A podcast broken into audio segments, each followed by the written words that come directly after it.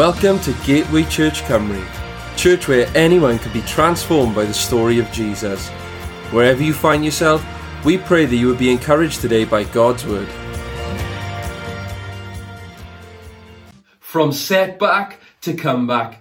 That's the name of this brand new series which we began last week and we're going to continue today. And we're going to be basing ourselves once again in 1 Samuel chapter 30. And we're going to be looking at this obscure story in the end of 1 Samuel and looking at this incredible setback that happened to David. And it says this in 1 Samuel 30 verse 1 to 7. Three days later, when David and his men arrived home at the town of Ziklag, they found that the Amalekites had made a raid into the Negev and Ziklag. They crushed Ziklag and burnt it to the ground. They'd carried off the women and children and everyone else, but without killing anyone. When David and his men saw the ruins and realized what had happened to their families, they wept until they could weep no more. David's two wives, Ahinoam of Jezreel and Abigail, the widow of Nabal from Carmel, were among those who were captured.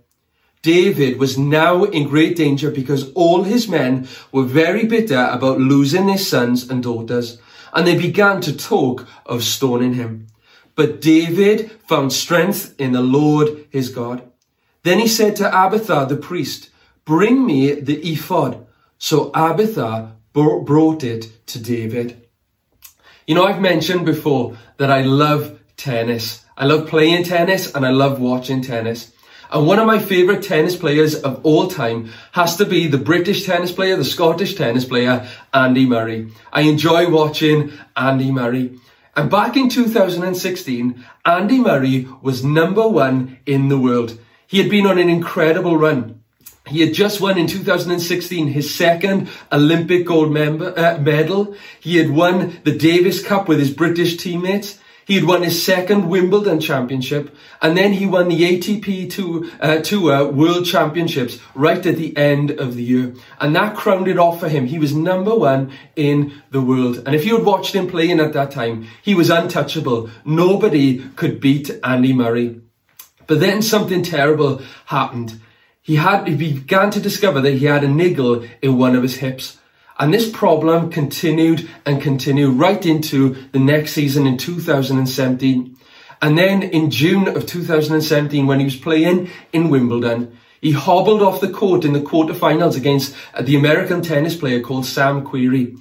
And he had a terrible injury. He couldn't carry on anymore. And he didn't play the rest of the 2017 year. And he went through some small operations to try and fix it. He was taking painkillers and injections, but nothing could ease the pain that he felt. And then we read in January of 2019, after struggling on for a year with this pain, in January of 2019, last year in Australia on the 10th of January, he made this uh, announcement in a press conference saying that he was retiring from tennis that this pain was too much. He couldn't handle it anymore. He couldn't continue anymore. And he said this, during my training block, I spoke to my team and told them I can't keep doing this. I needed to have an end point because I was sort of playing with no idea when the pain was going to stop. I said to my team, look, I think I can get through this until, until Wimbledon. That's where I'd like to stop playing. But I'm also not certain I'm able to do that. Murray loved tennis too much. It was the only thing he knew. But this pain in his hip had caused him to, to consider retirement. He knew that it was too much now. He couldn't continue playing. He couldn't continue doing the thing that he loved. But then just a few weeks later, Murray announces that he was going to have another operation.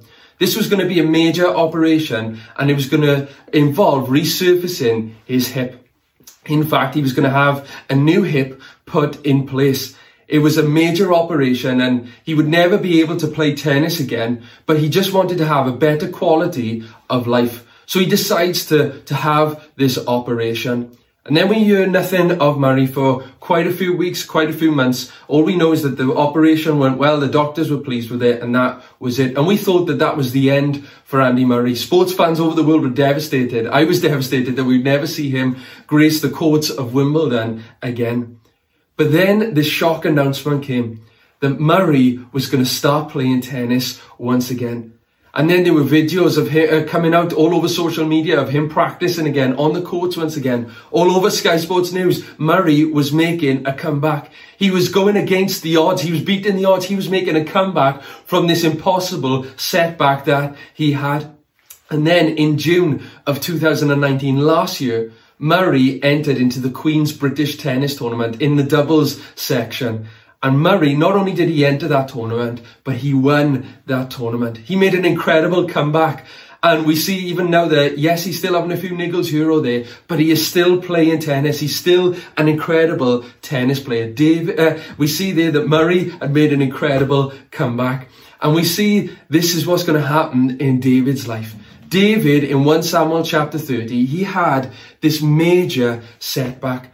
This was David who had killed Goliath. This was David who killed bears and lions when they tried to attack the sheep on the hills, for he was a shepherd. But now David had encountered the setback of all setbacks. We see that when David and his 600 men, when they went to go and fight with the Philistines against the Israelites, the, Israel, the Philistines said, we don't want you anymore. So they sent them back to Ziklag. And when they arrived back at Ziklag, they found that the Amalekites had come in and raided absolutely everything. They'd taken everything, their wives, their children, their livestock. They destroyed that town. And David and his men were totally devastated. This was the setback of all setbacks.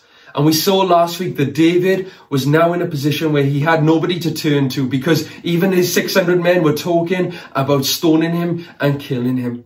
But then last week we read that incredible verse in verse 6 of 1 Samuel chapter 30, which says, David was now in great danger because all his men were very bitter about losing their sons and daughters, and they began to talk of stoning him. But David found strength in the Lord his God. Last week we looked at the first step in making a comeback from a setback, and that is to get the right help. That's what David did. David found strength in the Lord his God. You know what the translations say? That David encouraged himself in the Lord. And that's what we are to do. David encouraged himself in the Lord. In other words, David reminded himself of who God was. He recalled of how God had brought him out of, out of the mouths of the lions and the bears, how God had protected him against Goliath. He's seen God do great, great and mighty things within his life. And he began to encourage himself and remind himself of who God was, of all that God had done. And he was reminded that God was with him. And that was the first step in David making a comeback from his setback. He called on the comeback king. And maybe you're watching this today and maybe you've had a setback. You know, this year we've all had a setback with coronavirus, but maybe you're watching this today and there's another setback that's happened in your life. I want to encourage you, first of all, to get the right help. But then as we continue reading this story, we see that David actually does something quite strange next. It says this in 1 Samuel 30 verse 7. Then he said to Abiathar the priest, bring me the ephod. So Abiathar brought it to him. David asks the priest for an ephod. Now you might be wondering, what is an ephod? Well, an ephod was a sacred piece of clothing that was worn by the high priest.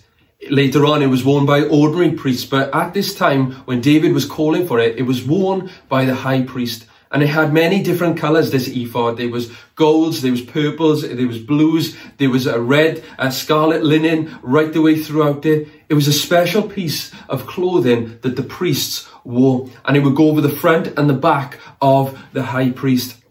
And now David, he's asking this priest to bring him his ephod. Now, why was David asking for an ephod?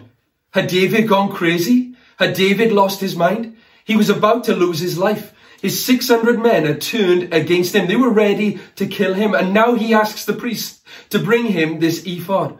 You know, if I was David, I'd ask for a sword and a shield. Maybe they should have encouraged David to, to get some stones and a sling instead. But why was David asking for this ephod? You know, David had lost everything. This was the setback of all setbacks. He was about to lose his life and he asks the priest to bring him this ephod. Why did he do that? Well, I believe that David asked the priest to bring him this ephod because David wanted to remember his calling. David, when he had that ephod, was reminded of his calling. David was reminded when he had that ephod that he was called by God.